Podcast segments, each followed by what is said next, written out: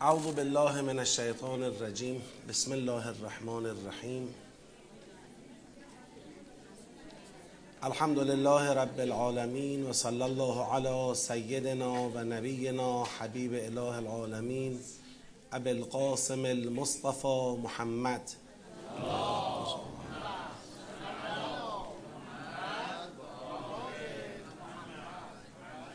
و علی آله الطیبین الطاهرین و لعنت الله علی اعدائهم اجمعین من الان الى قیام یوم الدین. عرض سلام و ادب و احترام محضر خواهران و برادران گرامی. خدا را شکر می‌کنیم که توفیق عطا فرموده در محضر نورانی قرآن. حاضریم.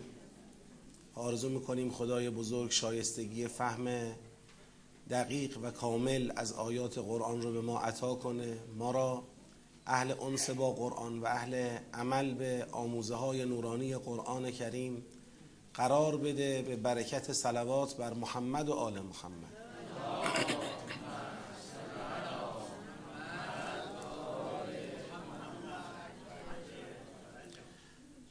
انشاءالله امروز ما حالا تا ساعت نه و نیم طبق روال در محضر سوره هستیم و بحث و پیش می‌بریم.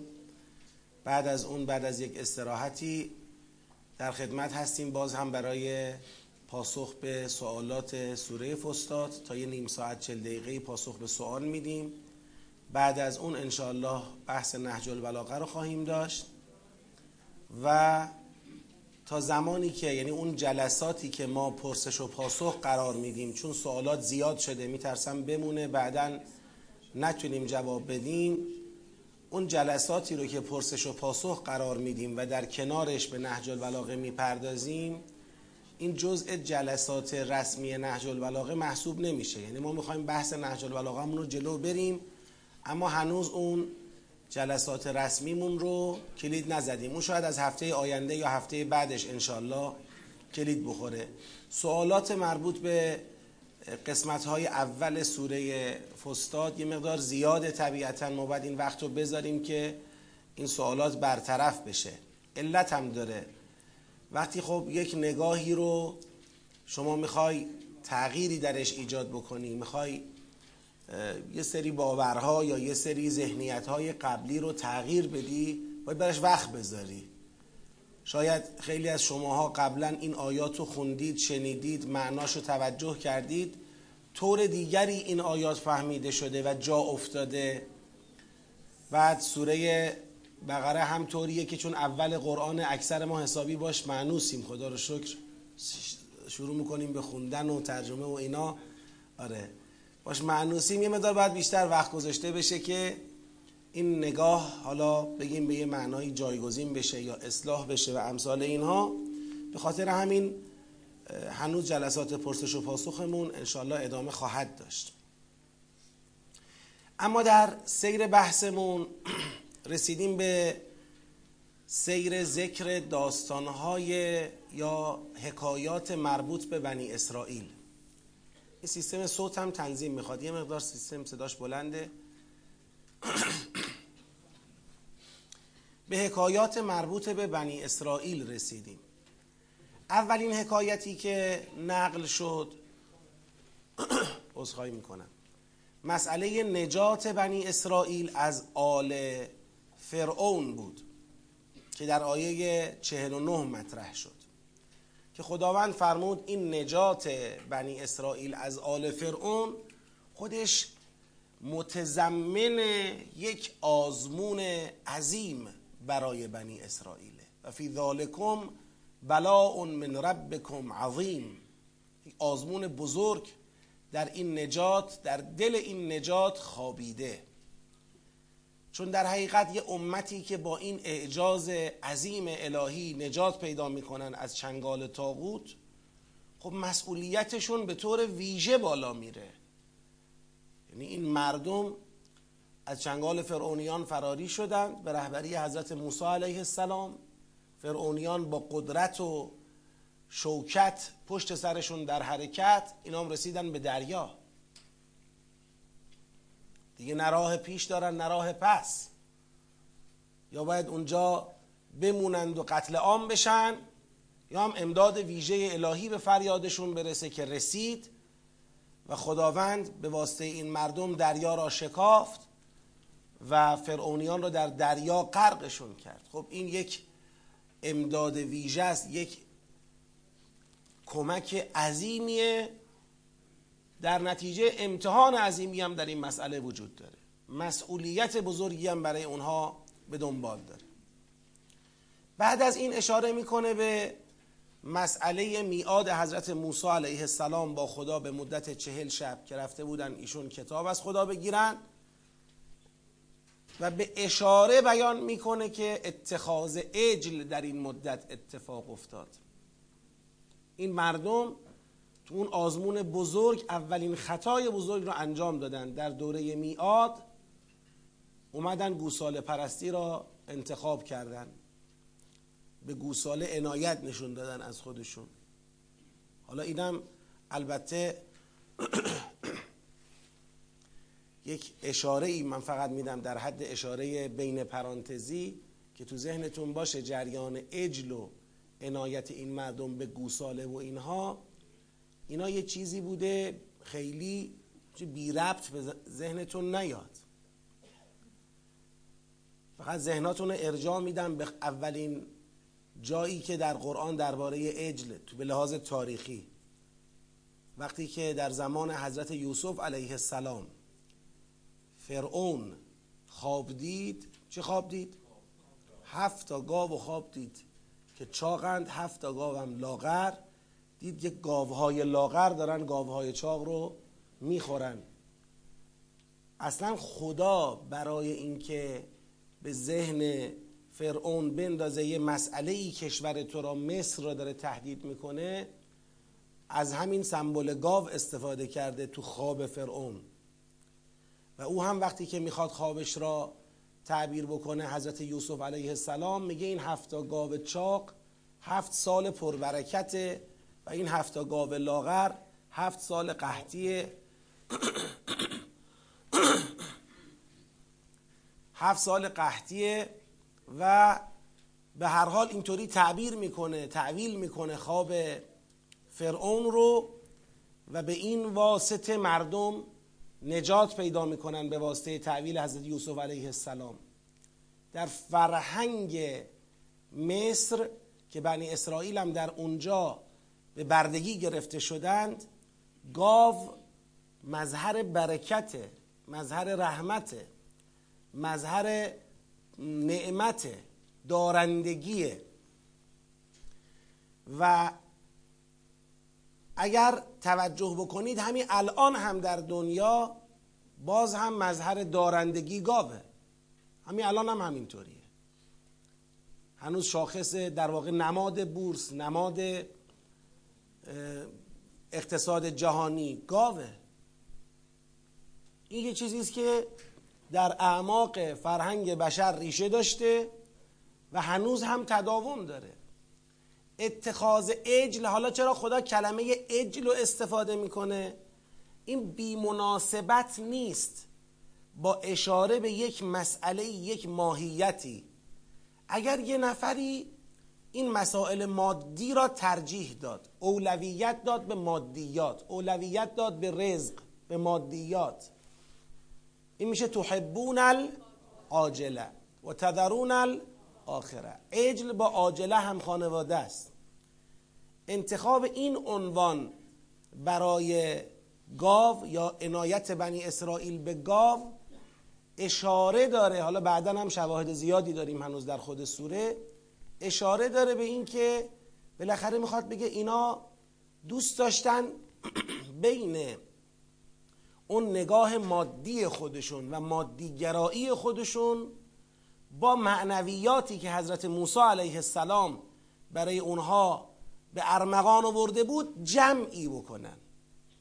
سامری هم اون ذکاوتی که به خرج داد برای فریب این مردم این بود. اون گاو را از طلا و جواهرات و ثروت این مردم ساخت اون گوساله را مجسمه اون را. اما نه فقط این.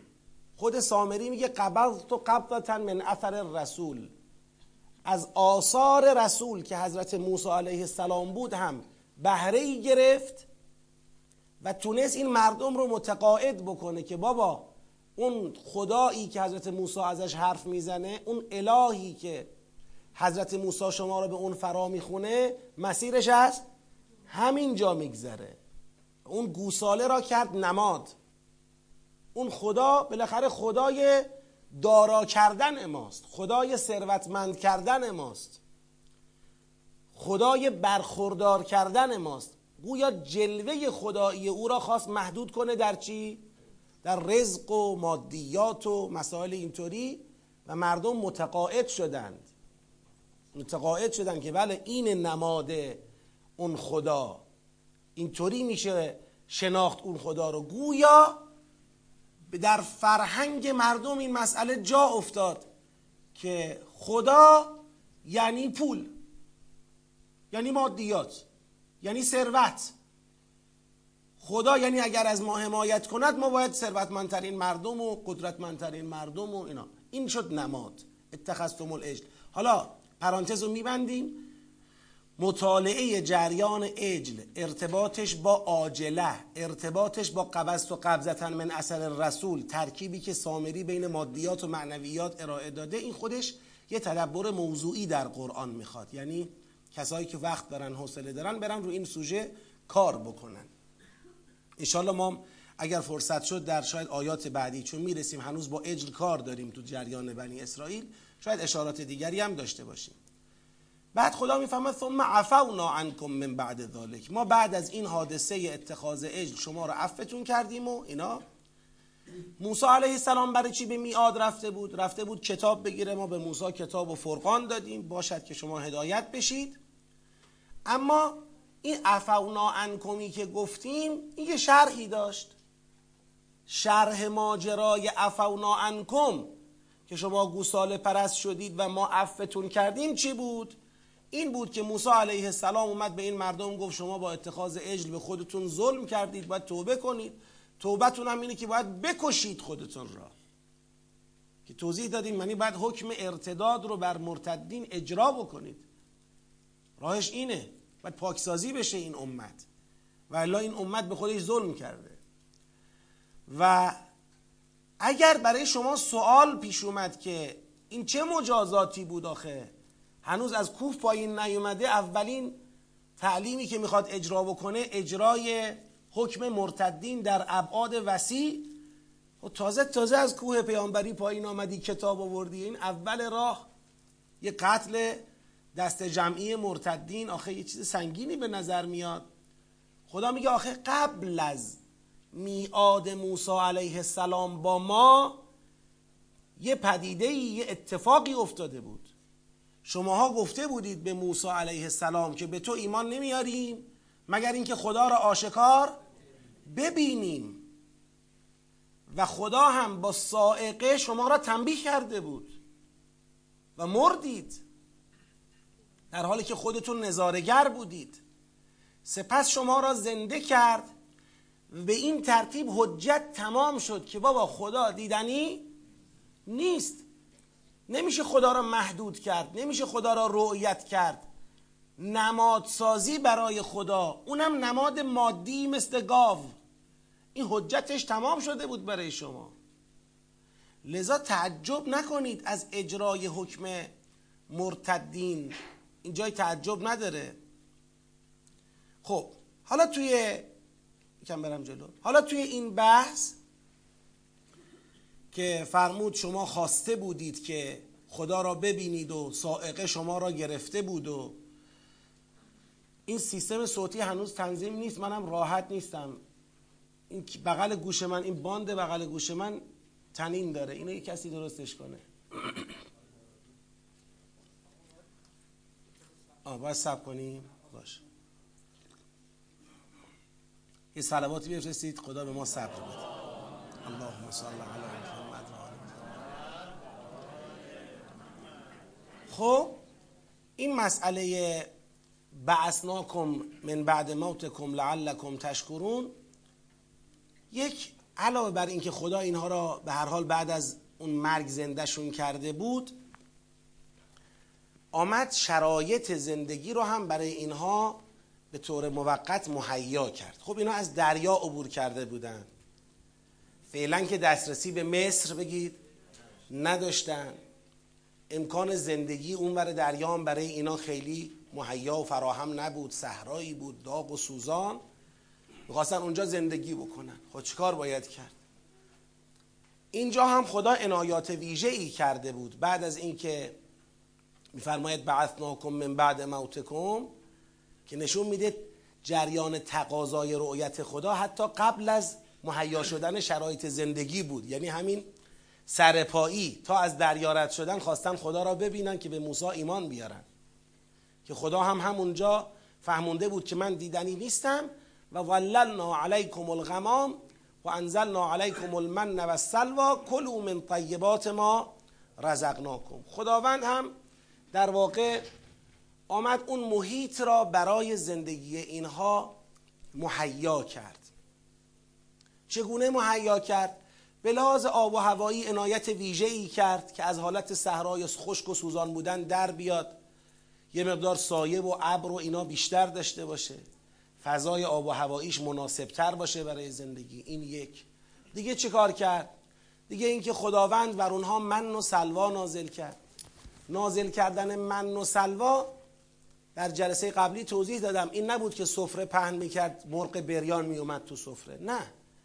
بلکه این بود که خداوند حالا به دستور الهی پرندگانی بنا به قولی و یا ماهیهایی به سمت اینا گسیل می داشت که اینا به راحتی می‌تونستن سید بکنن شکار بکنن و خلاصه بهره ببرن از رزق و روزی الهی که بتونن زندگی رو توی این صحرا سپری بکنن بگذرونن. و اینا به رغم این مسئله یعنی به رغم اینکه چند تا منت خدا رو سرشون داشت غیر از عبور از دریا. منت زنده کردن پس از مرگ. منت انزلنا علیکم المن و سلوا غللنا علیکم الغمام. چند تا لطف خدا بهشون کرده بود؟ اینا ظلم کردن ولی به خودشون ظلم کردن. که من در جلسه قبل گفتم این ظلمه چیه مصداقش؟ اتخاذ اجله. یعنی اینا تو این فاصله بود که گرفتار اتخاذ اجل شدن. این سیستم صوتی هنوز درست نیست. نمیشه درستش کرد؟ این تنین داره می‌بینی؟ خب خدا می‌فهمد به خودشون ظلم کردن حالا حکایت بعدی. از اول آیه 58 مال این جلسه است. و اذ قلنا ادخلوا هذه القرية فكلوا منها حيث شئتم رغدا وادخلوا الباب سجدا و قولوا حطة نغفر لكم خطاياكم. اون وقتی را به یاد بیارید که گفتیم داخل شوید به این قریه. پس بخورید از آن حیث و شعتم از هر چه که خواستید از هر جا که خواستید رغدن فراوان. وادخلوا الباب سجدن فقط وقتی داخل قریه می‌خواید بشید سجدن داخل بشید. سجده کنان داخل شوید. و قولوا حطتون و بگویید حطه حطه کلمه استغفاره. یعنی بگید خدایا گناهان ما را ببخش. گناهان ما را بریز. حطه یعنی خدایا گناهان ما را بریز. استغفار کنید. و قولوا حطتون که اگر این حرف را بزنید نغفر لکم خطایاکم. ما هم برای شما خطاهای شما را ببخشیم. و سنزید المحسنین. و سنت ما اینه که نسبت به نیکوکاران یعنی اونایی که سجده کنان داخل شوند و بگید حته بگویند. نسبت به اینها ما سنتمون اینه که نعمت را برای اونا چکار کنیم؟ بیشتر کنیم. سنزید المحسنین. ما محسنان را زیاد می‌کنیم به لحاظ نعمت به لحاظ برخورداری. مفهوم آیه روشنه. اونی که در نگاه تدبری مسئله است اینی که این قریه چیه؟ راجع به این قریه خب حرفایی زده شده. بعضی گفتن هاده القریه منظور بیت المقدس بوده. اون ارز مقدسه ای که زرزمین موعود بنی اسرائیل بود.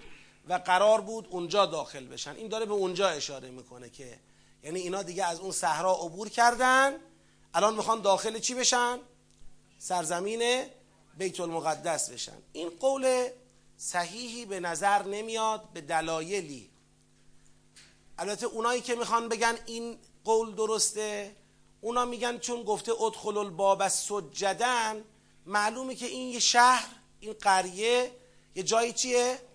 مقدسیه. پس دیگه ما می‌فهمیم که حاضر القریه منظور بیت المقدس. حتی بعضی هم گفتن این مصره در حالی که این اصلا صحیح نیست. چون در ادامه همین آیات می‌رسه به اون جایی که اینا میگن لن نصبر علی طعام واحد و خدا میگه حالا که اینطوره اهبطو مصرن. برگردید به مصر. تو همین صفحه کلمه مصر رو ما داریم. نمی‌تونیم بگیم حاضه القریه هم همون مصره. قولی که صحیح درباره حاضه القریه همون روستایی است که در قرآن کریم جای دیگه میفرماید حاضرت البحر. اون آبادی که کنار دریا بود. اون آبادی کجا بود؟ جانب طور الایمن سمت راست کوه تور بود. یعنی در حقیقت این قریه ای که ازش صحبت میشه بلا فاصله پس از دریا آبادی است در کنار تور سمت راست کوه تور. خب اونجا هم به نظر از نگاه قرآن وادی مقدسه.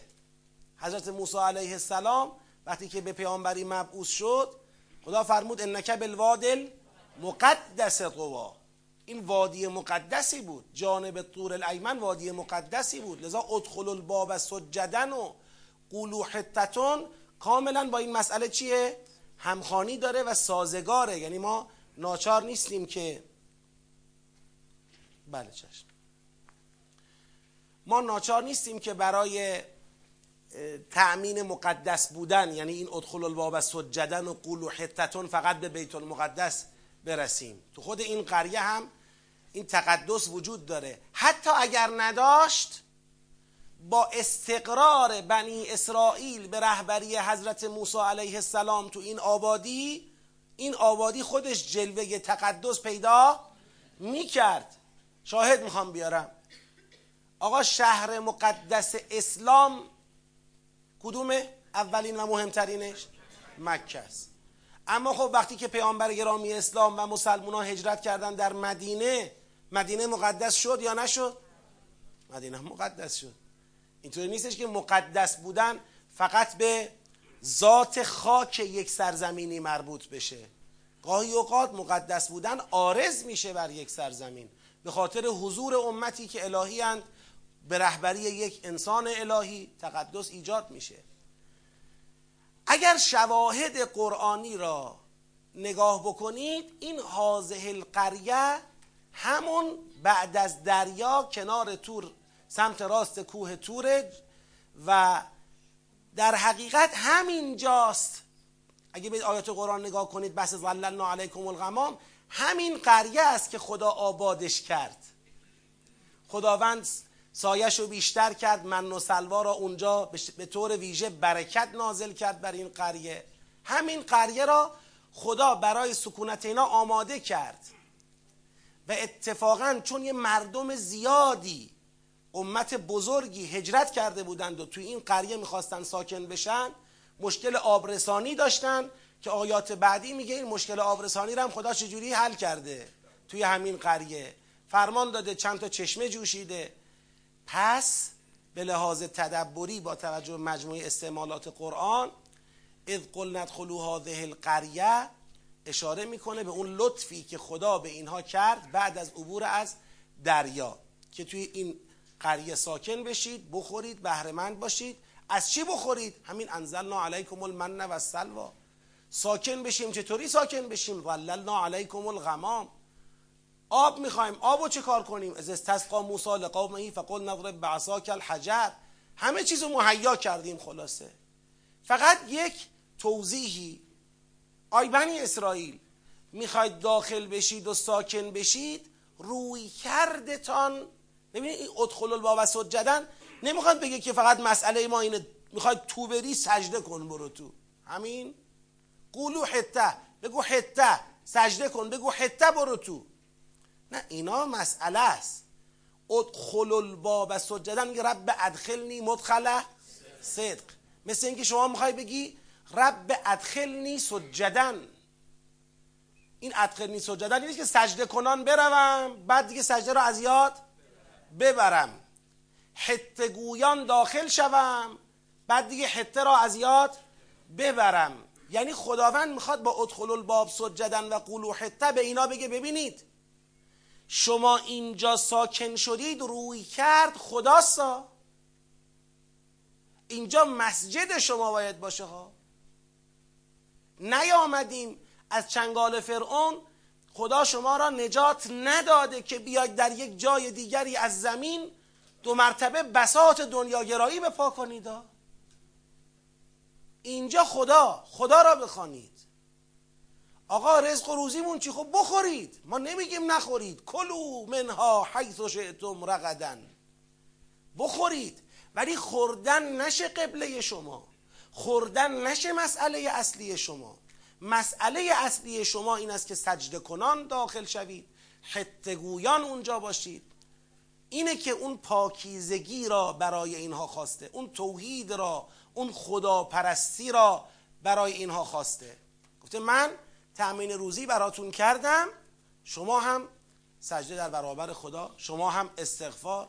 و اگر محسنانه رفتار کنید ما چیکار می‌کنیم؟ بگید. سنزید ما زیاد می‌کنیم نعمت ها رو. بهرمندیاتون رو بیشتر می‌کنیم. شما سجده بکنید. سلام و رحمت الله شما استغفار بکنید. اگر سجده و استغفار شما سر جاش باشه خیالتون راحت برکت رو ما چیکار می‌کنیم؟ بیشتر می‌کنیم. رزق و روزی رو آقایون اگر می‌تونن لطف کنن یه مقدار تشریف بیارن جلوتر. افراد بعدی که وارد جلسه میشن خیلی به مشکل برخورد نکنن. یک صلوات هم ختم بفرمایید.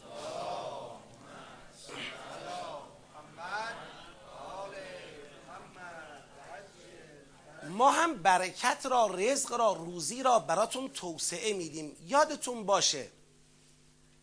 الان ما می‌رسیم به این نکته. ببینید فبدل الذین ظلموا قولا غیر الذی. این یعنی چی؟ این یعنی اون روی کرده چه شد؟ عوض شد. قرار بود تو این قریه خدا را عبادت کنن در مقابل خدا سجده کنن. قرار بود توی این قریه استغفار کنن نه گناه. ولی یه ظلمی رقم خورد. این ظلمه گل سرسبدش جریان چه بود؟ اتخاذ اجل بود. گل سرسبد ظلمشون بود. خدا را آمدن خلاصش کردن تو نعمتهای مادی. گاو شد نماد خدا. گاوی که مظهر برکت و نعمت مادیه شد نماد خدا. خدا از راه دنیا. این مشکل اصلی بنی اسرائیل از اون اول تا آخر همین بود. نمی‌خواستند بپذیرند. که باید خدا را معنویات را عبادت را سجده را استغفار را باید ترجیح داد. نمی‌خواستند بپذیرند به خیال خودشون همواره در صدد بودن. الانم در صددن. که بین دین و دنیا چه کنن؟ جمع کنند. به خیال خودشون می‌خوان جمع کنند اما جمع بین دین و دنیا را چجوری دارن دنبال می‌کنن؟ با ترجیح دنیا اصلا با اصالت دادن به دنیا. این مشکل اصلی ایناست. لذا بدل الذین فبدل الذین ظلموا قولا غیر الذی قیل لهم فانزلنا علی الذین ظلموا رجزا من السماء بما كانوا یفسقون. حکایت می‌کنه از اینکه اینا روی کرد را عوض کردن تو همین قریه. ما چی کار کردیم؟ ما بر کسانی که ظلم کردند به جای اینکه برکت اضافه کنیم رجز نازل کردیم از آسمان. انزلنا علیکم المن و السلوا شد چی؟ انزلنا علی الذین ظلموا رجزا من السما. رجز یعنی حالا با توجه به سیاق رجز یه کلمه که تو سیاق معنا می‌گیره یعنی مصداق پیدا می‌کنه. حالا شما فرض کنید بعضیا گفتن یک جور عدم برخورداریه. یک جور بعضی گفتن قحطیه. ولی ما می‌رسیم به آیات پیش رو. اون رجزی که اینجا خدا ازش حرف می‌زنه مصداق بارزش کنو قردتن خاصینه. یعنی یک عده را خدا باشون کاری کرد طوری مسخشون کرد که دیگه دسترسیشون رو برای همیشه به نعمتها و برخورداری ها از دست دادند. مسخ شدند و نابود شدند. این مخصوص ظالمان بود. حالا انشالله به آیاتش که برسیم من تطبیق میدم براتون. به ما کانو یفسقون به خاطر فسقی که مرتکب شدند. محسنین با توجه به آیه عرض کردم محسنین دو تا تو آیه مصداق داره. یک سجده دو خطه دو تا چیز خدا از اینا خواسته بود. ادخل الباب سجدن دو قولو حطتون. این دوتا مظهر احسانه. حالا این سجده کنان داخل شدن یعنی مطیع محض خدا بودن با تمام جوانبش با تمام ملاحظاتش. این حته گفتن یعنی اینکه اگرم خطایی ازش سر می‌زنه جرمی مرتکب میشه بلا فاصله برگرده. یعنی تو مسیر جرم باقی نمونه برگرده به راه صلاح. این دوتا میشه احسان.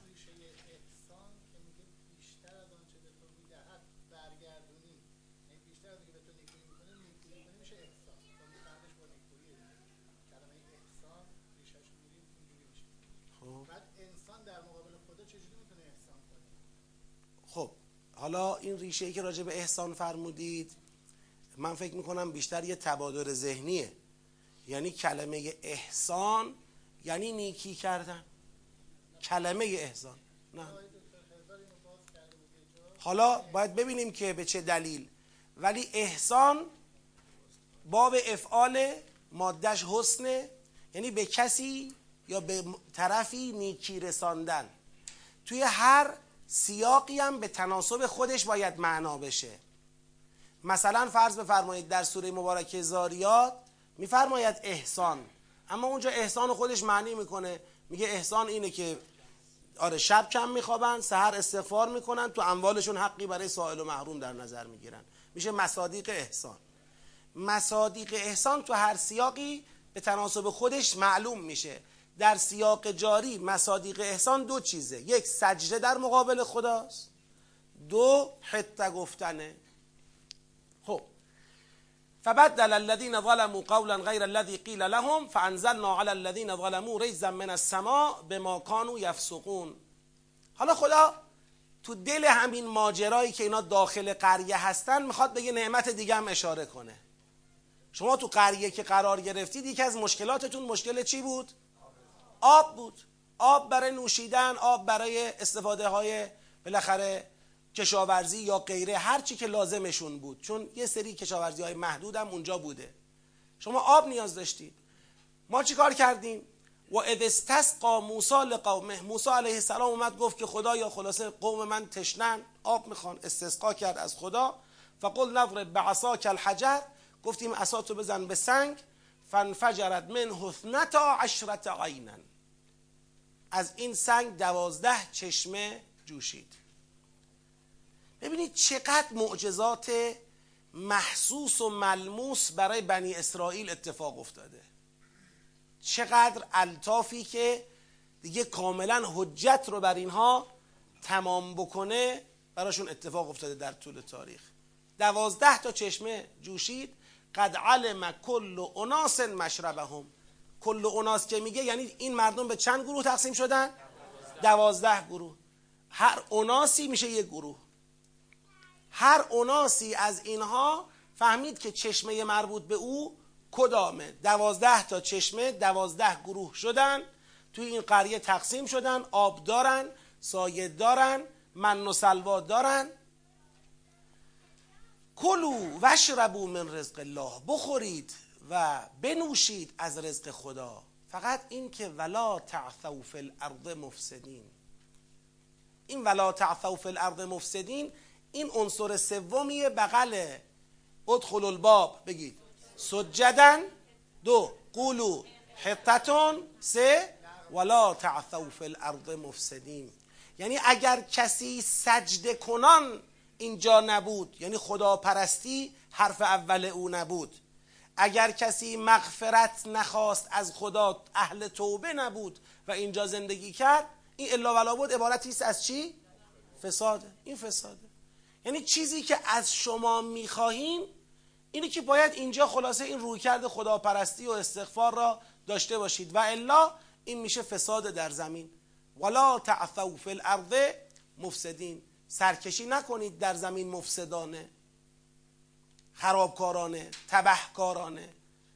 خود افسادم لیهلک الحرث و نسل افساد چیه؟ خراب کردنه. یعنی وقتی شما اومدی از غیر راهش به دنبال دنیا بری اتفاقی که میفته اینه که همون دنیایی هم که می‌خوای ازش لذت ببری چی میشه؟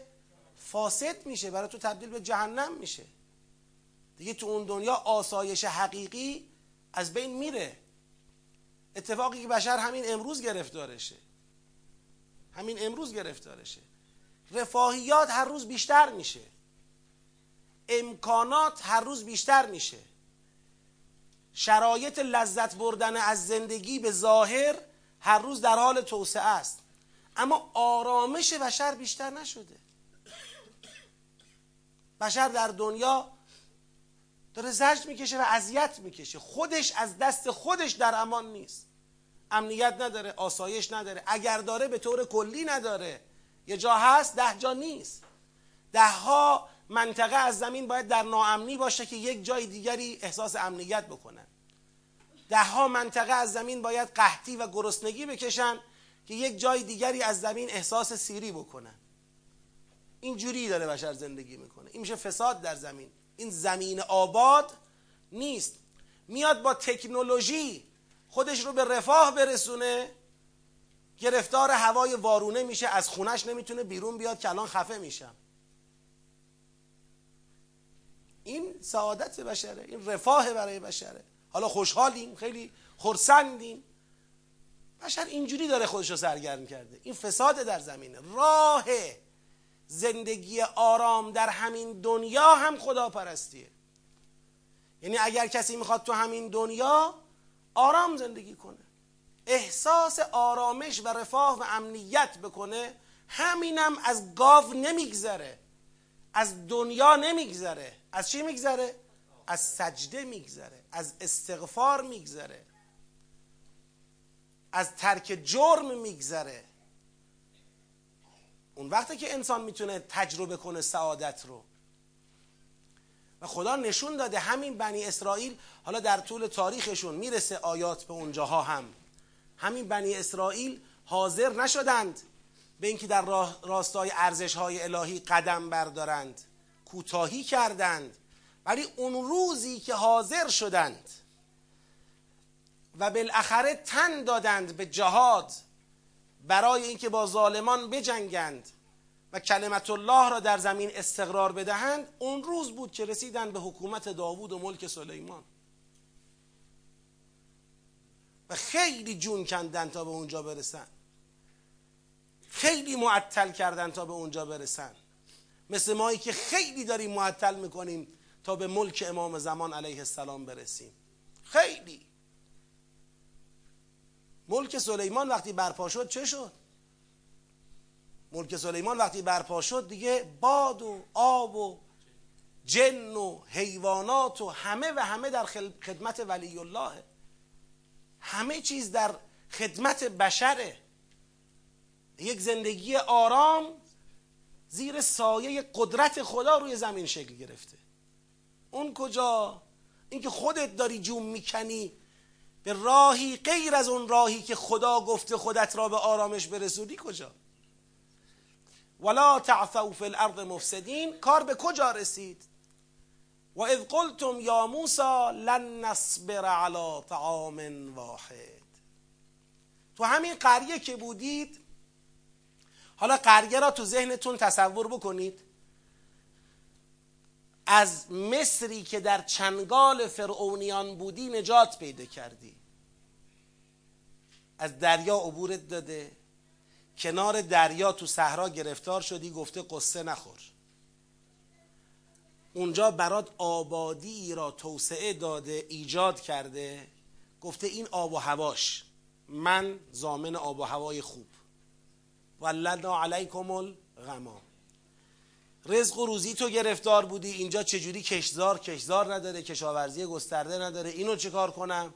انزلنا علیکم المن و سلوا آب می‌خواستی؟ گفته بزن به سنگ دوازده تا چشمه برات جوشونده. یک نظام مرتبی ولو نسبی. برای شما اینجا چیکار کرده؟ فراهم کرده. اینجا قرار است خدا را یاد کنید تربیت بشید. یه قوم الهی اینجا بار بیاد. چرا باید اینجا قوم الهی بار می اومد؟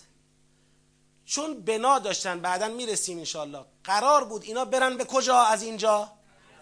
برن به عرض مقدسه برن به بیت المقدس. باید اینجا تربیت می شدن به کمالی می رسیدن روی کرده الهی را اتخاذ می کردن ولی رسید به اینجا که اومدن به موسی علیه السلام گفتن و از قلتم یا موسی؟ ای موسی لن نصبر علی طعام واحد. ما بر یک غذا اکتفا نمی کنیم. ما صبر نداریم فقط یه چیز بخوریم.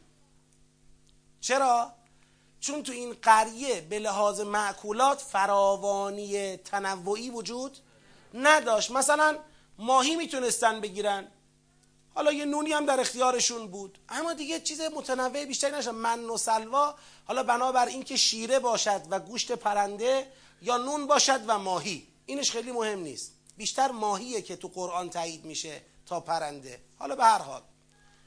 این ما نمی‌تونیم اکتفا به این بکنیم. لن نصبر علی طعام واحد. گوش کنید چجوری با موسی حرف می‌زنن. فدع لنا ربک. تو به خاطر ما یه دعایی بکن. به پروردگارت رو صدا کن ازش بخوا. که یخرج لنا مما تنبت الارض. که برای ما بیرون بیاره. از آنچه زمین میرویاند. اینا از بس دیدن که مثلا اصا رو زده به سنگ دوازده تا چشمه بعد سایه شده چی شده فلان و من و سلام میاد. دیگه خواستن در همین راستا خب بگو که اینجا زمین هم حالا شنزار رمل مثلا خیلی زمین رویش نداره. بگو یه دعایی بکن زمین برویاند. از اون چیزایی که معمولا زمین میرویاند خدا خارج کند برای ما من بقلها و قثائها و فومها و عدسها و بصلها. بقل چی بود؟ سبزیجات. از سبزیجاتش و نمی‌دونم خیار و سیر و عدس و پیاز و از این چیزا. یه مقدار مثلا کشاورزی را بگو خدا اینجا رونق بده. یه کاری بکنه زمین برویاند خوب دقت کنید ها. خوب. قال موسی علیه السلام گفت اتستبدلون الذی هو ادنا بالذی هو خیر؟ آیا می‌خواد چیزی را که پایینتره با چیزی که بهتره جابجا جا کنید عوض کنید؟ خب. اینو معمولا تو ترجمه ها تفسیرها چجوری معنی کردن؟ می‌خوای من و سلوا را بدی؟ بغل و قفا و فوم و عدس و بسل بگیری؟ این ترجمه به نظرم درست نیست. چرا؟ چون بنی اسرائیل که نگفتن ما من و سلوا نمی‌خوایم. اونا گفتن ما اکتفاع به قضای واحد نمی کنیم من و سلوا به جاش چیزای دیگه هم می‌خوایم. پس اگر حضرت موسی بخواد برگرده به اینا بگه می‌خوای من و سلوا رو ول کنید. نمی‌دونم خیار و سبزی و عدس و بسل و اینا پیدا کنید به دست بیارید.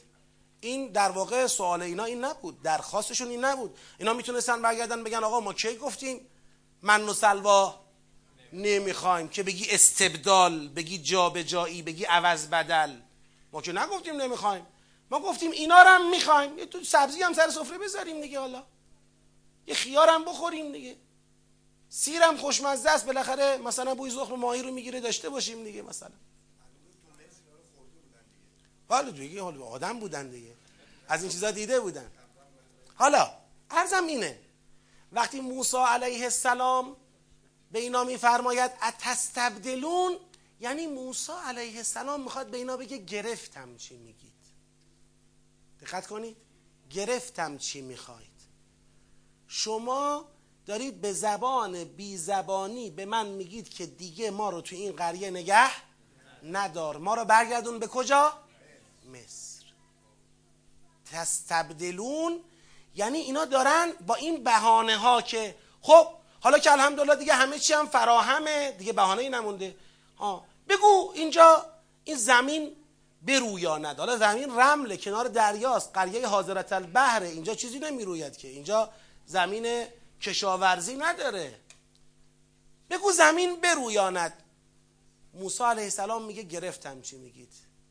اتستبدلون الذی هو ادنا آیا اون چرا که پایین تر است؟ یعنی مصر. می‌خواید عوض کنید با الذی هو خیر. یعنی یعنی این قریه که توش هستید. آیا می‌خواید اینا رو با همدیگه عوض بکنید؟ استبدال بکنید؟ اهبطوا مصرا فان لکم ما سألتم. ان لکم ما سألتم یعنی به خواستتون رسیدید. خواسته اینها چه بود؟ برگشتن به مصر. بهانهشون این بود. نمی‌تونستن صاف تو روی موسی علیه السلام نگاه کنن بگن ما نمی‌خوایم دیگه اینجا بمونیم. ما رو برگردون به مصر. ولی موسی علیه السلام از مدل تقاضای اونها متوجه شد که اینا دارن کد میدن که دیگه از موندن در این قریه خسته شدیم. بابا ما مصر داریم. مصری که ازش آمدیم بیرون شهر گسترده آباد خیابوندار جوبدار نمی‌دونم پارک داره کشاورزی داره وایفای داره همه چی اونجا هست. آقا ما رو برگردون بریم تو شهر خودمون. زندگیمون رو بکنیم. حالا تا کی می‌خوای شما اینجا هی با معجزات برای ما امکانات فراهم بشه؟ نمی‌دونم سایه بیاد نمی‌دونم من و سلوا بیاد. بس دیگه برگردیم. در حالی که قرار به برگشت نبود آخه. قرار نبود الان برگردیم. که ما داشتیم می‌رفتیم برسیم به عرض مقدسه. فرمود اب نداره. می‌خواید برگردید. اهبتو مصرن فان لکم ما سألتم. به اونچه که خواستید خواهید رسید برای شماست آنچه که مسئلت کردید؟ ولی چه شد در مصر؟ و ضربت علیهم الذله و المسکنه و با او به غضب من الله. به مصر برگشتنشون قبل از آن که خدا اون قبل از آن که به اون اهداف الهی رسیده باشن همانو بدبخ شدن همان. یعنی برگشتن به همون دنیاگرایی که قرار بود از اون نجات پیدا بکنن. دو مرتبه برگشتن. چه شد؟ برگشتند که نان بیشتر بخورند زلیل شدند. برگشتند که برخوردارتر بشوند فقیرتر شدند. زلیل شدند. فقیر شدند. دیگه اون عزت الهی دیگه اون نعمتهای الهی نبود. خودشون هم آدمایی بودن که می‌خواستن خودشون خودشون را به رفاه برسونن. خودشون. خب خودت می‌خوای خودتو به رفاه برسونی یعنی از طریقی غیر از طریقی که خدا اجازه داده برگردید. ضربت علیهم الذله ذلت آمد. و المسکنه حالا من تو پرانتز فقط میگم چون خیلی دوست ندارم بحثای این جلسه رو صاف بچسبونم به مسائل روز خودمون. ولی تاریخ بنی اسرائیل تاریخ عبرتگیریه. طبق تصریح روایات پیغمبر خدا فرمود امت من همین کارا رو می‌کنن روایت داریم از معصوم علیه السلام همین پاشو نمی‌ذارن جای پای بنی اسرائیل. همین راه ها رو میرن. در مقاطع مختلف تاریخ همین اتفاقات به اشکال گوناگونی افتاده. به اشکال گوناگونی افتاده. پرانتز رو باز کنم سریع هم ببندم. گفتیم با کت خدا دست می‌دهیم لاقل نون بیشتری می‌خوریم نون بیشتری که نخوردیم هیچ زلیل هم شدیم. پرانتز بسته. ضربت علیهم الذله و المسکنه گفتیم با کت خدا دست بدهیم. علاوه بر چرخهای سانتریفیوژ چرخهای زندگی مردم هم بچرخد. قیمت دلار کنترل شود. پول نفت سر سفره ملت برود. آمد. آمد.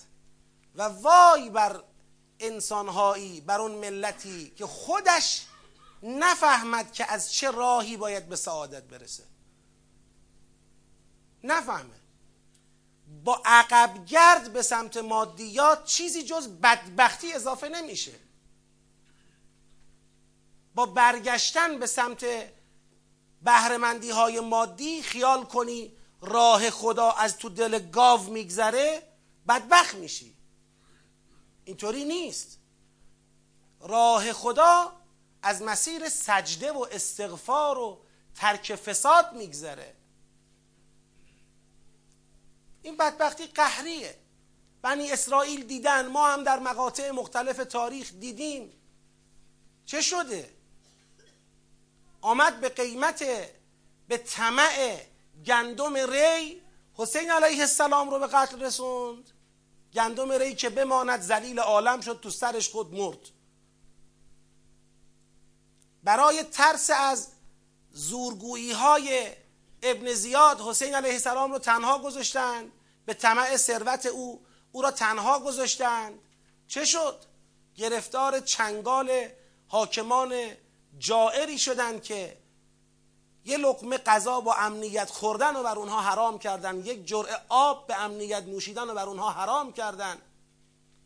بدبخت شدن. دیگه روی امنیت ندیدن و هنوزم ندیدن. و هنوزم ندیدن. هزار و چند صد سال گذشته هنوز دارن تو سر خودشون می‌زنن. به این سادگی درست نمیشه این انحرافات بزرگ تاریخی. تا نسلها آثارش باقی میمونه. تا وقتی که توبه نسلی اتفاق بیفته دو مرتبه. توبه امت اتفاق بیفته دو مرتبه. آسون نیست. ما هم نباید خیال کنیم که برگشتن و رفتن و هی یه قدم جلو یه قدم عقب هی تردیدمون خیلی مشکلی را حل می‌کنه. اینطوری نیست. باید راه را رفت. برگردی خودت گرفتار میشی. ضربت علیهم الذلت والمسکنه و با او به غضب من الله گرفتار شدند به غضبی از جانب خدا. چرا؟ ذالک به انهم کانو یکفرون به آیات الله. این به این خاطر بود که ایشان به آیات خدا کفر میورزیدند. کفری بالاتر از این که از دریا عبورت داد. امتحانت کند گوساله پرست شدی. کفری بالاتر از این که سایه ها را بر سرت گسترانید. من و سلوا را بر تو نازل کرد. به استسقای پیغمبرت دوازده چشمه بر تو جوشانید. و گفت فقط خداگرایی را فراموش نکن و فراموش کردی و تبدیل کردی. کفری بالاتر از اینها. کانو یکفرون به آیات الله. و یقتلون النبیین به غیر الحق. دیگه در مصر علاوه بر کفر چه اتفاقاتی افتاد؟ دیگه قتل پیغمبرها آغاز شد. می‌دونید که حضرت موسی علیه السلام هیچ وقت عرض مقدسه را ندید دیگه. یعنی دیگه در همون مصر موسی علیه السلام از دنیا رفت پیغمبران بعدی آمدند چه در زمان حیات موسی علیه السلام چه بعد از او پیغمبر کشی ها باب شد. برگشتن دیگه این مردم. دیگه فرعون نبود ولی خودشون هم کم از فرعون نبودن دیگه. تو سر خودشون زدن. یقتلون النبیین به غیر الحق پیغمبران را یکی بعد از دیگری به ناحق کشتند میکشتند. این همه بدبختی ها از کجا شروع شد؟ ذالکه به ما عصو به خاطر اون سرپیچیه. اون سرپیچیه رو اینجا تا حالا نگفته. تو این سوره میگه. اون سرپیچی این بود که موسی علیه السلام فرمود باید بریم به عرض مقدسه. گفتن ما حالا حالاها جنگ بکن نیستیم. ما حوصلهشو نداریم توان جنگم نداریم. اذهب انت و ربک. تو با خدا با هم برید بجنگید. اونجا رو آزاد کنید. آزاد کردید ما میایم. تا وقتی این قوم جبار اونجا هستن ما اونجا برو نیستیم. که موسی علیه السلام اومد به خدا گفت خدایا من مالک خودم و برادرم هم هیچ کس دیگه هم ندارم. بین من و بین این قوم ظالم جدایی بیفکن. خدا یعنی منو از اینا بگیر. خسته شد از دست این قوم.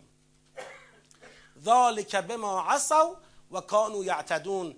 این به خاطر اون اسیان بود و به خاطر سیره تجاوز پیشگیشان. یعنی همون اسیانه ریشه در چی داشت؟ این سیره تجاوز پیشه بنی اسرائیل. عملا وقتی شما به آیه 61 می‌رسی یک دور زدیم تو تاریخ بنی اسرائیل. از کجا تا کجا؟ از نجات از مصر تا دو مرتبه برگشتن به مصر. نجات از مصری که درش فرعون حاکم بود و اونها را به بردگی گرفته بود و به خاطر بردگی فرعون در ذلت بودند. یسومونکم سوء العذاب یذبحون ابناءکم یستحیون نساءکم. نجات از فرعون عبور از دریا استقرار در قریه گوساله پرستی گناهان دیگری که مرتکب شدند تبدیل رویکرد خداجویی به دنیا گرایی و در نهایت بی صبر شدن و زودتر از موعد هوس برگشت کردن و برگشتن دوباره به همون مصری که از اونجا نجات یافته بودن. ولی نه عزتمندانه که زلیلانه همراه با پیغمبر کشی همراه با کفر به آیات. یعنی اینجوری می‌خوام بگم پروژه حضرت موسی علیه السلام که پروژه نجات این مردم بود عملا چه شد اینجا؟ ناکام شد. با کوتاهی هایی که اینها کردن این پروژه عملا برگشت خورد. یعنی تا یه جایی را رفتن و باید ادامه مسیر می‌دادند ولی برگشتند و بیچاره شدن. دقیقا قصه ماها نیست قصه مسلمونا نیست. مسلمونا قرار بود امروز در دنیا میلیاردها مسلمون زلیل باشن میلیاردها مسلمون تو سریخور باشن میلیاردها مسلمون فقیر باشن تو نقاط مختلف عالم گوشمالی داده بشن نسل کشی بشن. از سالهایی که ماها یادمون میاد تو همین چند سالی که فهمیدیم چه خبره و اخباری به گوشمون رسیده نبوده روزی که در اون روز ما بگیم امروز مسلمان تو امنیت بودن تو عالم. نسل کشی میلیونی در بوسنی و هرزگوین. نسل کشی های مستمر در فلسطین در لبنان. در عراق در سوریه در یمن در بحرین در میانمار در کشمیر در چین در اقصا نقاط دنیا هر جا مسلمون از داره تو سرش می‌خوره. یک جای دنیا یه قیامی علیه تاغوت کرده و یه علمی بلند کرده برای اسلام اونم از همه طرف سنگ می‌خوره. داخلی خارجی دور و بر. دانسته ندانسته همه در تلاشن که زمین بزنن. برگردیم دیگه. آقا ما هم باید برگردیم بگیم که ما هم می‌خوایم. خب چه کردیم؟ از همون اول هم همین شد. پیغمبر خدا چشمشو بست و برگشتن. هر چه کرد برید آقا بابا باید بدی ادامه بدیم. لشکر رو مهیا کرده بود برای حرکت به سمت روم. اون وقتی که حضرت از این دنیا مفارقت کرد در اون شرایطی بود که لشکر مجهز و آماده حرکت به سمت روم بود. هی دست دست کردن. داره میمیره داره میمیره. سب کنید سب کنید سب کنید. و پیامبر با حال احتضار آمد تو مسجد ایستاد. گفت بابا مردم برید. یه جنبش اینه می‌خواست شهر را خالی کند. حکومت به دست صالحان بیفتد. توطعه ها اجرایی نشود. یه جنبش اینه. مسئله مهمترش این بود که بابا راه ادامه داره. هو الذی ارسل رسوله بالهدى و دین الحق لیظهره علی الدین کل تمام زمین باید در حاکمیت کلمت الله باشه. ظلم از همه جا باید برچیده بشه. حرکت کنید. ولی حرکت نکردند. پیغمبر چشمشو بست. هنوز دفن نشده کار رو خراب کردن. مسیر رو برگردوندن. چه شد؟ ذلت آمد مسکنت آمد. کانو یقتلون النبیین به غیر الحق آمد. کفر به آیات آمد امام کشی ها آمد. حالا چه شد؟ الانم تو همون ذلت و مسکنت دست و پا بزنیم تا وقتی که توبه اتفاق بیفته. توی تو چارچوب انقلابمون نگاه کنی. امام فرمود جنگ جنگ تا رفع فتنه است کل عالم. ما گفتیم نه تا اینکه خاکهای خودمون رو پس بگیریم. باش. برگردیم.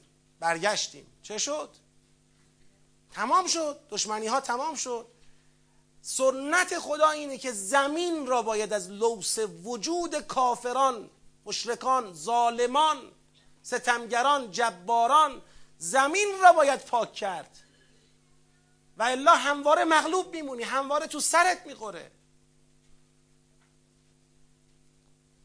با مسئله اسلام مسئله نسبی نیست. حالا شما یه چند وجب خاک جدا کنید اینجا مسلمان زندگی کنید. با بقیه دنیا چی کار دارید؟ مگه بقیه دنیا مال کیه؟ فقط اینجای دنیا مال خداست؟ همین هم نمی‌ذارن بمونه برای خدا. خب تا اینجا خدا یه پرونده ای باز کرد و یه ورود و خروجی کرد از بنی اسرائیل از خروج از مصر و تا برگشتن به مصر. این سیری که آیات انجام داد سیر انتقادی بود. درسته؟ انتقاد کرد. یعنی شماها اومدید تخلفاتی داشتید. این تخلفات رو شمرد. از جمله تخلفات شما این بود که گفتید خدا رو می‌خوایم ببینیم. یه اشکال بود. باز اونو حلش کرد. اب نداره. رفتید بعد موسی رفت به میاد گوساله پرست شدید. اونم خدا توبه ای رو جلوی پاتون قرار داد. حلش کرد. مسئله ای نداره. بی صبری کردید اومدید افتادید به مصر شروع کردید به کفر و پیغمبر کشی و غضب خدا شما رو گرفت و این حرفا. این سیر انتقادی ختم شد به این جمله که ذالک به انهم کانوا یکفرون به آیات الله یقتلون النبیین به غیر الحق. ذالک به ما عصوا و کانوا یعتدون. این سیر انتقادی ممکنه یه چیزی را به ذهن بیاره. و اون اینکه گویا خدا می‌خواهد بنی اسرائیل را به طور یک بارچه تکفیر کند؟ یعنی بگه آقا بنی اسرائیل از اون اولش تا الان هیچ وقت مؤمن و در راه نجات نبودند. یه تکفیر کلی نسبت به امت بنی اسرائیل. ممکنه به ذهن کسی همچین مطلبی خطور کنه که خدا می‌خواد بگه دقت کنید اینجوری نیست مسئله. ان الذين آمنوا والذين هادو والنصارى والصابئین کسانی که ایمان آوردند.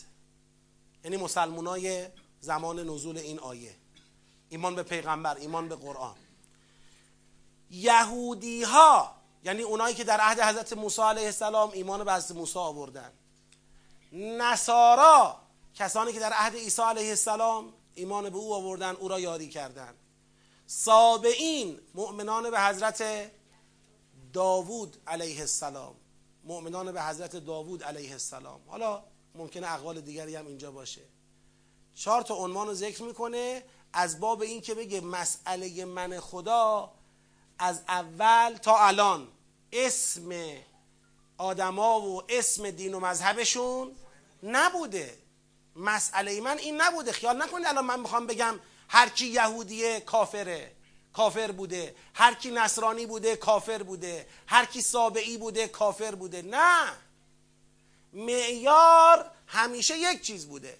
من آمن بالله والیوم الاخر و عمل صالحا. هر کی ایمان به خدا داشته هر کی ایمان به قیامت داشته و عمل صالح بر اساس ایمان خودش انجام داده فلهم اجرهم عند ربهم ولا خوف علیهم ولا هم یحزنون.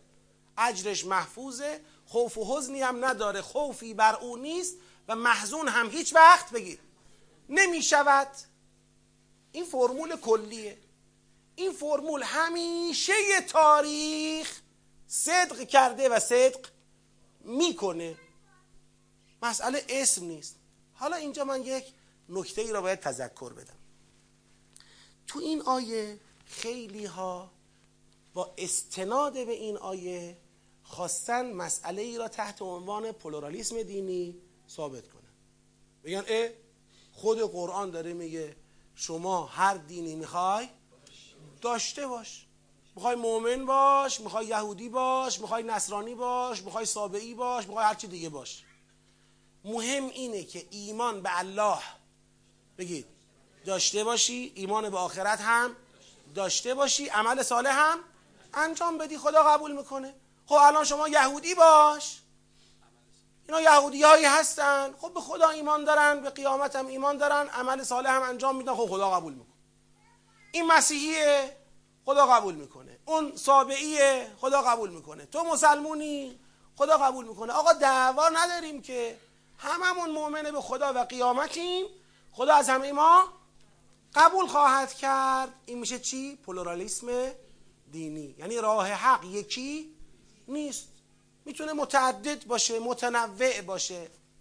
کسانی که این فهم رو از این آیه دارن اصلا نفهمیدن تو کدوم سوره دارن حرف می‌زنن. سیاق و یعنی قبل و بعد و کلا گویا از ذهنشون پاک کردن. بابا یه دقتی. اینجا مگه نمیگه من آمنه بالله و الیوم الاخر؟ میگه یا نه؟ در اول سوره اون جایی که خدا داشت جریان شناسی می‌کرد مگر نفرمود و من الناس من یقول و آمنا بالله و بالیوم آخر اما مؤمنن؟ و ما هم به مؤمنین. چرا خدا قبول نکرد ایمان اونها را؟ چون اومدن تبعیض قائل شدن.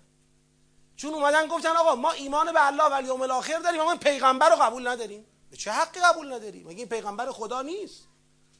تو چطور مؤمنه به اللهی که پیغمبر خدا رو قبول نمی‌کنی؟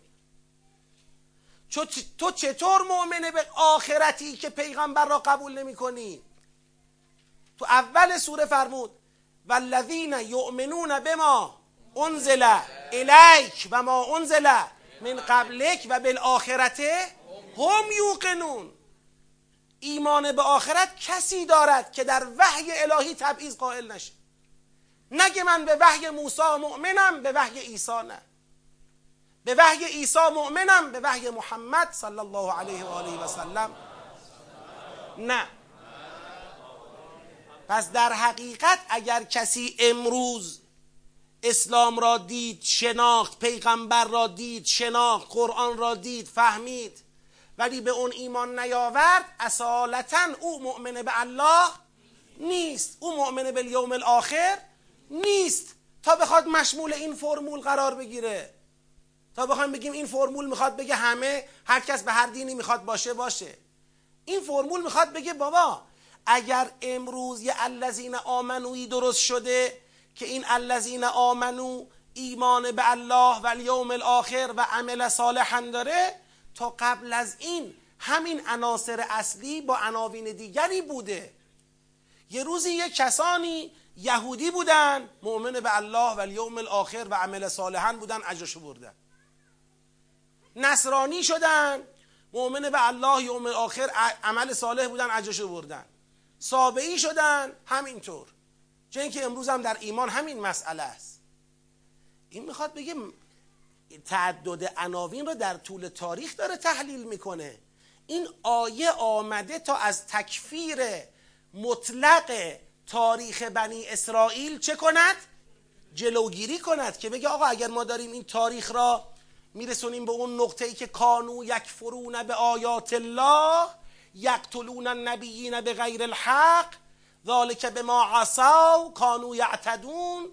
این همه انتقادات که داریم می‌کنیم مطلق نیست. اگر در بین اینا کسانی بودن که این اوصاف را داشتن اینا ازشون پذیرفته شده و به سعادت رسیدند. این فرمول هر وقت صدق کرده ما مشکلی با صاحب کسانی که این فرمول بر اونها صدق می‌کرده نداشتیم.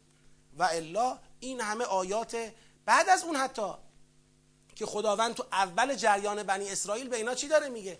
یا بنی اسرائیل اذکروا نعمتی التي انعمت علیکم اوفو به عهدی اوف به عهدکم و ایای فرحبون. اون اوفو به عهدی چی بود؟ و آمنو به ما انزلتو مصدقا لما معکم ولا تکونو اول کافرن.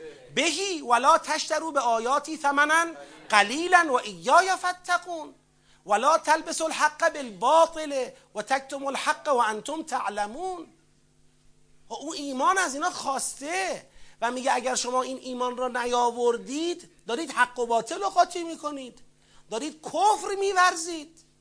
اون حالا این خدا با این سیاقی که آمده رسیده به اینجا حالا اینجا رسیده یه دفعه همه حرفای خودشو از یاد برده گفته آقا می‌خوای مسلمون باش می‌خوای یهودی باش می‌خوای مسیحی باش می‌خوای سابعی باش. این اینجوری قرآن می‌فهمی؟ این همین مشکل ما. با یه عده همینه که وقتی می‌خوان قرآن را تحلیل بکنن قرآن را بفهمن سیاق آیات را مورد توجه قرار نمیدن. این اصلا گویا از یاد می‌برن که از کجا آمده آیات به کجا داره میره.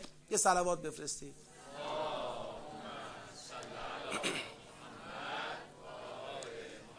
صدای من بلندتره. شما به من نگاه کنید مسئله حله. حواستون به من باشه. من صدام هم بلندتره. میکروفونا بالاخره اینا من دارم.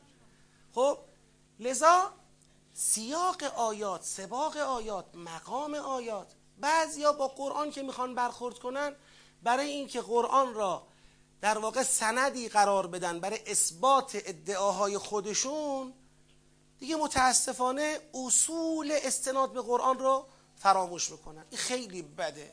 این خیلی بده. اگر کسی می‌خواد به قرآن استناد بکنه باید اصول استناد به قرآن بلد باشه. شما یه جمله رو از وسط کلام یه نفر بکش بیرون بعد بگو او اینو گفت. مثلا حالا من خیلی تابلو و جیغش رو بخوام بگم اینه. خدا خودش تو قرآن گفته ویل للمصلین. و خدا بعدی هم داشته. الذین هم عن صلاتهم ساهونی هم داشته. آخه ویل للمصلین خالی که نگفته. حالا شما استناد کن به این. بگو من که نماز نمی‌خونم به خاطر حرف خود خدا نماز نمی‌خونم. گفته ویل للمصلین. وای بر نمازگزاران. من دیگه نمی‌تونم نماز بخونم. اه. خب دیگه خود سر خودت می‌خوای کلا بذاری دیگه. امر با میل با خودت. اما اگر شما دنبال که خدا چی گفته این بعدش چی گفته این قبلش چی گفته. این خدا که اینجا داره میگه ان الذين آمنوا والذین هادوا والنصارى والصابئین من آمن بالله والیوم الاخر. قبل همین گفته آقا بعضیا میگن آمن آمنا بالله والیوم الاخر ولی دروغ میگن. از کجا بفهمم دروغ میگن؟ از اینجایی که الان پیغمبر اومده میشناسنش. حجت الهی هم دست پیغمبر هست بهش ایمان نمیاره. معلومه بس داره دروغ میگه. این چه ایمان به خداییه؟ و باز من تعجب بیشتر می‌کنم از اونایی که حالا یه وقت این حرفا را کسانی می‌زنن. مثلا فرض کنید رفتن اونور آب. بالاخره باید یه حرفی بزنن که به مزاق دنیا خوش بیاد. بگن اسلام دین صلح و سازش همه با همه. یعنی هیچی هیچی مسئله خاصی دعوایی هیچی با هیچ که نداره. هر چی می‌خوای باشی باش. هر کی خودش می‌دونه این حرفا. میگه حالا اینا از اون ور آب تحت فشار قرار گرفته مغزهاشون اینجوری حرف می‌زنن. زیر امامه بعضی اینطوری حرف می‌زنن. همینجا وسط امنیت تو قوم. آدم متحیر میمونه. حالا من نمی‌دونم اسمم نمی‌خوام بیارم. و بعد ترویج میشه تبلیغ میشه همه هم خوششون میاد. اه اه چه تجددی چه چیز خوبی چه جالب. اسلام یعنی همچین دین لارجیه. به به به به. این همه دعوت کرده.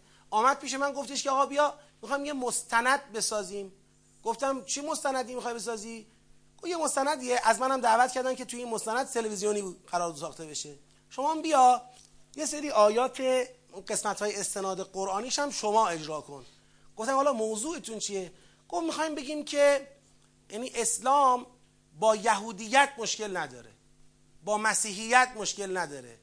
با ادیان دیگر مشکلی نداره. گفتم خب چجوری می‌خواید این حرف رو بزنید؟ گفت این همه بالاخره در قرآن آیاتی هست که تایید حضرت عیسی تایید حضرت موسی گفتم تایید حضرت عیسی و حضرت موسی یعنی مشکل نداشتن با یهودیت و مسیحیت؟ اسلام کسانی را که بفهمند حق چیه حجت برشون تمام بشه. رسول من الله یتلو صوفا متحره فیها کتب قیمه را درکش بکنند و بهش پشت بکنند اونها را بدترین جنبندگان می‌داند. اونها را پستترین موجودات می‌داند. مگر بگیم یک کسی ندید نشنید یا دید و شنید نفهمید. مستکبران اجازه ندادند که بگید بفهمد بشنود یا بفهمد. از باب اینکه به او نرسید از باب اینکه او نفهمید نتونست بفهمه شانتاژ های تبلیغاتی عالم مانع شد از اینکه بفهمه. بدبخت هر وقت می‌خواست بفهمه اسلام چی میگه؟ رفت تو اینترنت زد اسلام وحشیگری دید. هر وقت می‌خواست بفهمه اسلام قرآن چی میگه؟ رفت تو اینترنت زد. قرآن خشونت کور دید. شانتاژ های تبلیغاتی عالم چون هم شبهه می‌کنن هم طراحی صحنه می‌کنن. خودشون میان اسلامی درست می‌کنن که از توش وحشیگری در میاد فقط. دوگماتیسمه. بعد اون وقت این آدم نفهمید خب بیچاره می‌خواست بفهمه نفهمید. تازه اینم خدا نمیگه چشم بسته قبولش می‌کنم. تو قیامت تو قرآن آیاتشه تو قیامت خدا از اون مصاحبه می‌کنه. میگه تو که در شرایطی بودی صبح و شب تو را داشتن به کفر دعوتت می‌کردن آیا می‌تونستی موقعیت زندگی تو تغییر بدی؟ تو که اینقدر میفهمیدی که این دستگاه های تبلیغاتی دارن کار می‌کنن تا تو حق و نفهمی. اینقدر که میفهمیدی. می‌تونستی موقعیت تو عوض بکنی هجرتی بکنی. اگر طرف برگرده بگه نه نمی‌تونستم. و خدا هم ببینه راست میگه. آره این راست راستی امکان تغییر موقعیت را بگیر نداشته. بله. او مورد مغفرت قرار می‌گیره. اما اگر جوابی نداشته, نداشته باشه بده. یعنی میگه خدایا راستشو بخوای می‌دیدم دارن تبلیغات سوء می‌کنن می‌دیدم شانتاژه. ولی گفتم بیخیال ولش کن. نرفتم که تغییر موقعیت بدم به حق برسم. خدا او رو عذاب می‌کنه. سریح آیات قرآن نفی پلورالیسم دینی. سریح آیات قرآن ان الذين كفروا من اهل الكتاب و المشرکین فی نار جهنم خالدین. خالدین فیها اولئک هم شر البریه بدترین جنبنده ها همین که حق و بفهمن و تمکین نکنن و نپذیرن. پس این آیه اثبات پلورالیسم دینی نیست بلکه بفرمایید بلکه نفی تکفیر مطلق بنی اسرائیل در طول تاریخه می‌خواد بگه بنی اسرائیل در طول تاریخ کافرانی داشتند اما کسانی هم در بین اونها ای بسا ایمان داشتند که اونها اجر ایمانشون را بردند. حالا یهودی بوده در عهد حضرت موسی مسیحی بوده در عهد حضرت عیسی سابعی بوده در عهد حضرت داوود علیه السلام یا هر عنوان دیگری در هر عهد دیگری داشته. اگر حقیقت ایمان به خدا و قیامت رو داشته و عمل صالح طبق آموزه های الهی انجام می‌داده از او پذیرفته است. بله؟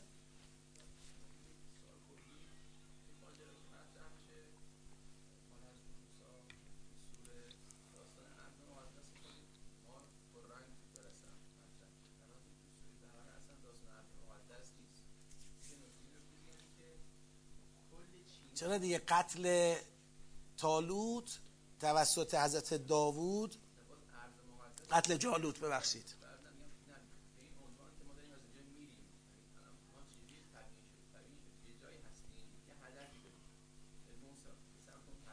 بله قبول می‌کنم.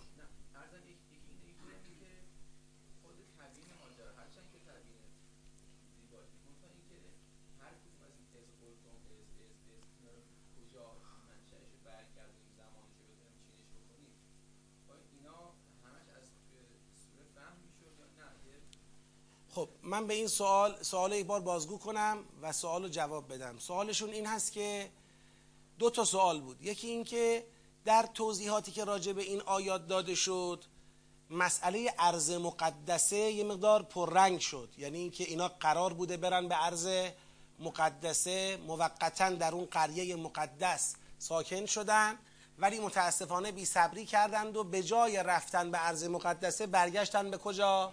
به مصر. این یک. دو. به لحاظ زمانی این اظهار ما دیدیم که شما در توضیحات پس و پیش کردید. مثلا گفتید این ازمال قبل از اونه اون مال قبل از اینه و امثال اینها. اینم دو که شواهدش و قرائنش خیلی احساس شد که بیان نشد گویا در جلسه. من یه توضیح خدمتتون عرض بکنم.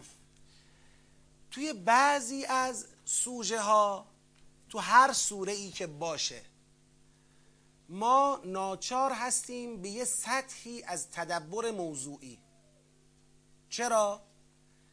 این به این خاطره.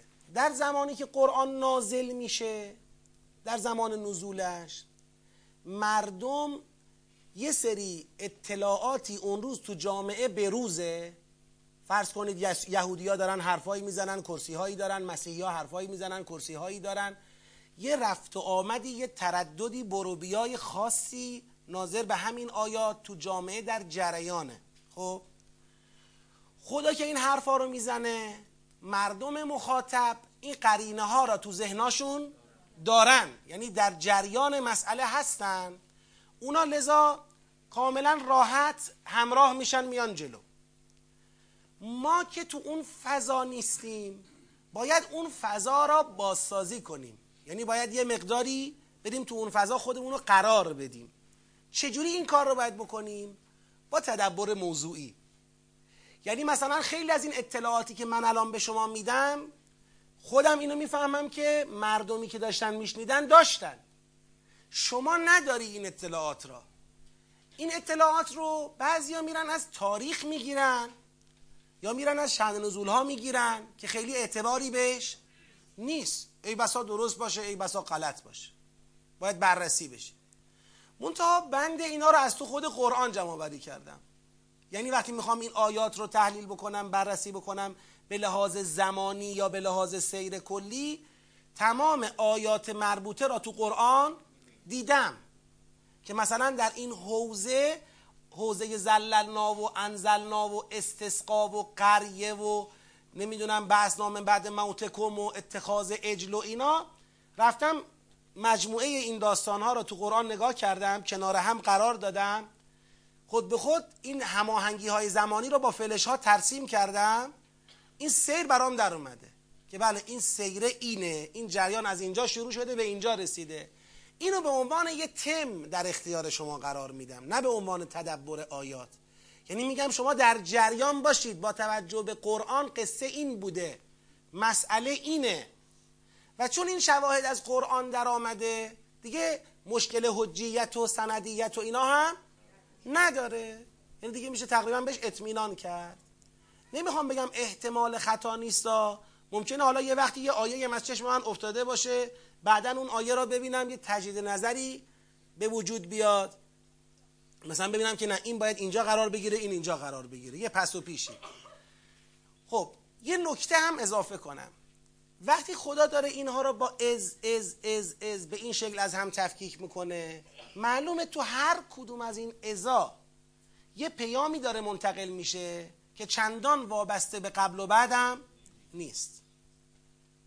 مثلا از استسقا موسی لقومهی. حالا خواهد این استسقا مثلا توی قریه باشه یا خواهد این استسقا قبل از قریه باشه؟ این استسقا همزمان با زللنا و انزلنا علیکم المن و سلوا باشه یا نباشه؟ این خودش یه نعمتی بود که شما ناسپاسیش کردید. اون زللنا همینطور. اون نمی‌دونم بعثلاکم من بعد موتکم همینطور. یعنی ما می‌تونیم توی تدبری که انجام میدیم هر کدوم از این اظهار را یه پدیده مستقل ببینیم در عین حال اینا رو در کنار هم هم که قرار بدیم یه سیر کلی از توش استخراج بکنیم. در حالت در جواب, جواب نهایی اینه که ما هنوز توی این دور در مقام اینم خیلی نیستیم. من چون تو این دور هدفم اینه آیات تفهیم بشن این آیه چی داره میگه؟ فضای آیه رو بشناسیم منتقل بشیم به معنای آیه. اما دور بعدی ما تازه سیاق شناسیه دور بعدیش تحلیل داخل سیاقه. یعنی ما انشالله در دور سوم میایم میگیم خب این سیاقی که از اینجا شروع شد به اینجا رسید چینش داخلیش رو باید بحث کنیم تحلیل بکنیم استدلالاشو نگه داشتیم برای اونجا. الان در حد اینکه یه خیس بخوره ذهن و مطلب و اجمالا بگیره آیه ها فهمیده بشه فعلا به همین اکتفا شده. پس یادآوری می‌کنم در حال اجرای دور اول تدبر در سوره مبارکه فستاتیم کسانی که شاید تازه به این جلسه ملحق شدن یا به این جلسات ملحق شدن من به اونها عرض می‌کنم تدبر در هر سوره ای چهار مرحله دارد. مرحله یک فهم آیاته. مرحله دو تشخیص سیاق ها پاراگراف هاست. مرحله سه جنبندی و تجزیه تحلیل محتوای داخلی هر پاراگرافه که از هر پاراگراف به یه نتیجه برسیم. مرحله چهار بررسی سیر این پاراگراف ها و مسیر کلی سوره است که به جنبندی سوره برسیم. ما الان داریم مرحله یک را اجرا می‌کنیم. این تذکر اول برای کسایی که تازه اومدن. تذکر دوم. ما خدمت خواهران و برادران در پایان سوره نحل عرض کردیم. این جلسه پنجشنبه ساعت 8 تا ده صبح این در واقع میقات فرهیختگان جریان تدبر است. یعنی یک جلسه است که فرهیختگان یعنی تحصیل کرده ها فارغ و تحصیل های جریان تدبر در تهران که الحمدلله کم هم نیستن که ما دوست داریم همه اونها را اینجا زیارت کنیم. بیان اکثرشون بیان. این یک جلسه است که این متدبرانی که هر کدوم یه سال دو سال دوره چی دیدن؟ تدبر دیدن یعنی رفتن آموزش دیدن تدبر رو. تدبر یه فنه و اینا آموزش دیدن. اینا جمع بشن با سوره های جدید آشنا بشن با همدیگه در خدمت سوره های جدیدی قرار بگیرن که تو دوره های آموزشی اونها نبوده این سوره ها رو یاد بگیرن. خب؟ لذا کسایی که احیانا دوره های تدبر رو ندیدن و دارن اینجا میان من از اونها خواهش می‌کنم یه برنامه ای بریزن اولویت را بدن به دوره دیدن. یعنی اگر می‌بینید تو این جلسه یه وقت مطلب یه وقت شاید تلقی مطلب برای شما سنگین بشه یا بعضی از مطالب رو باش همراهی نمی‌تونید بکنید خب اینا یه پیشفرزها یه مقدماتی داره. یک اولویتی بدید اهمیتی بدید که انشالله طبق یه برنامه ریزی حضوری یا غیر حضوری چون هر دو مدل وجود داره. دوره های آموزشی تدبر رو انشالله درک بکنید. جهت مجد و عظمت اسلام و مسلمین و سلامتی وجود مقدس امام زمان علیه السلام و تعجیل در فرج پرشکوه اون حضرت اجماعا صلوات ختم فرمایید اللهم صل علی محمد و آل محمد و عجل فرجهم.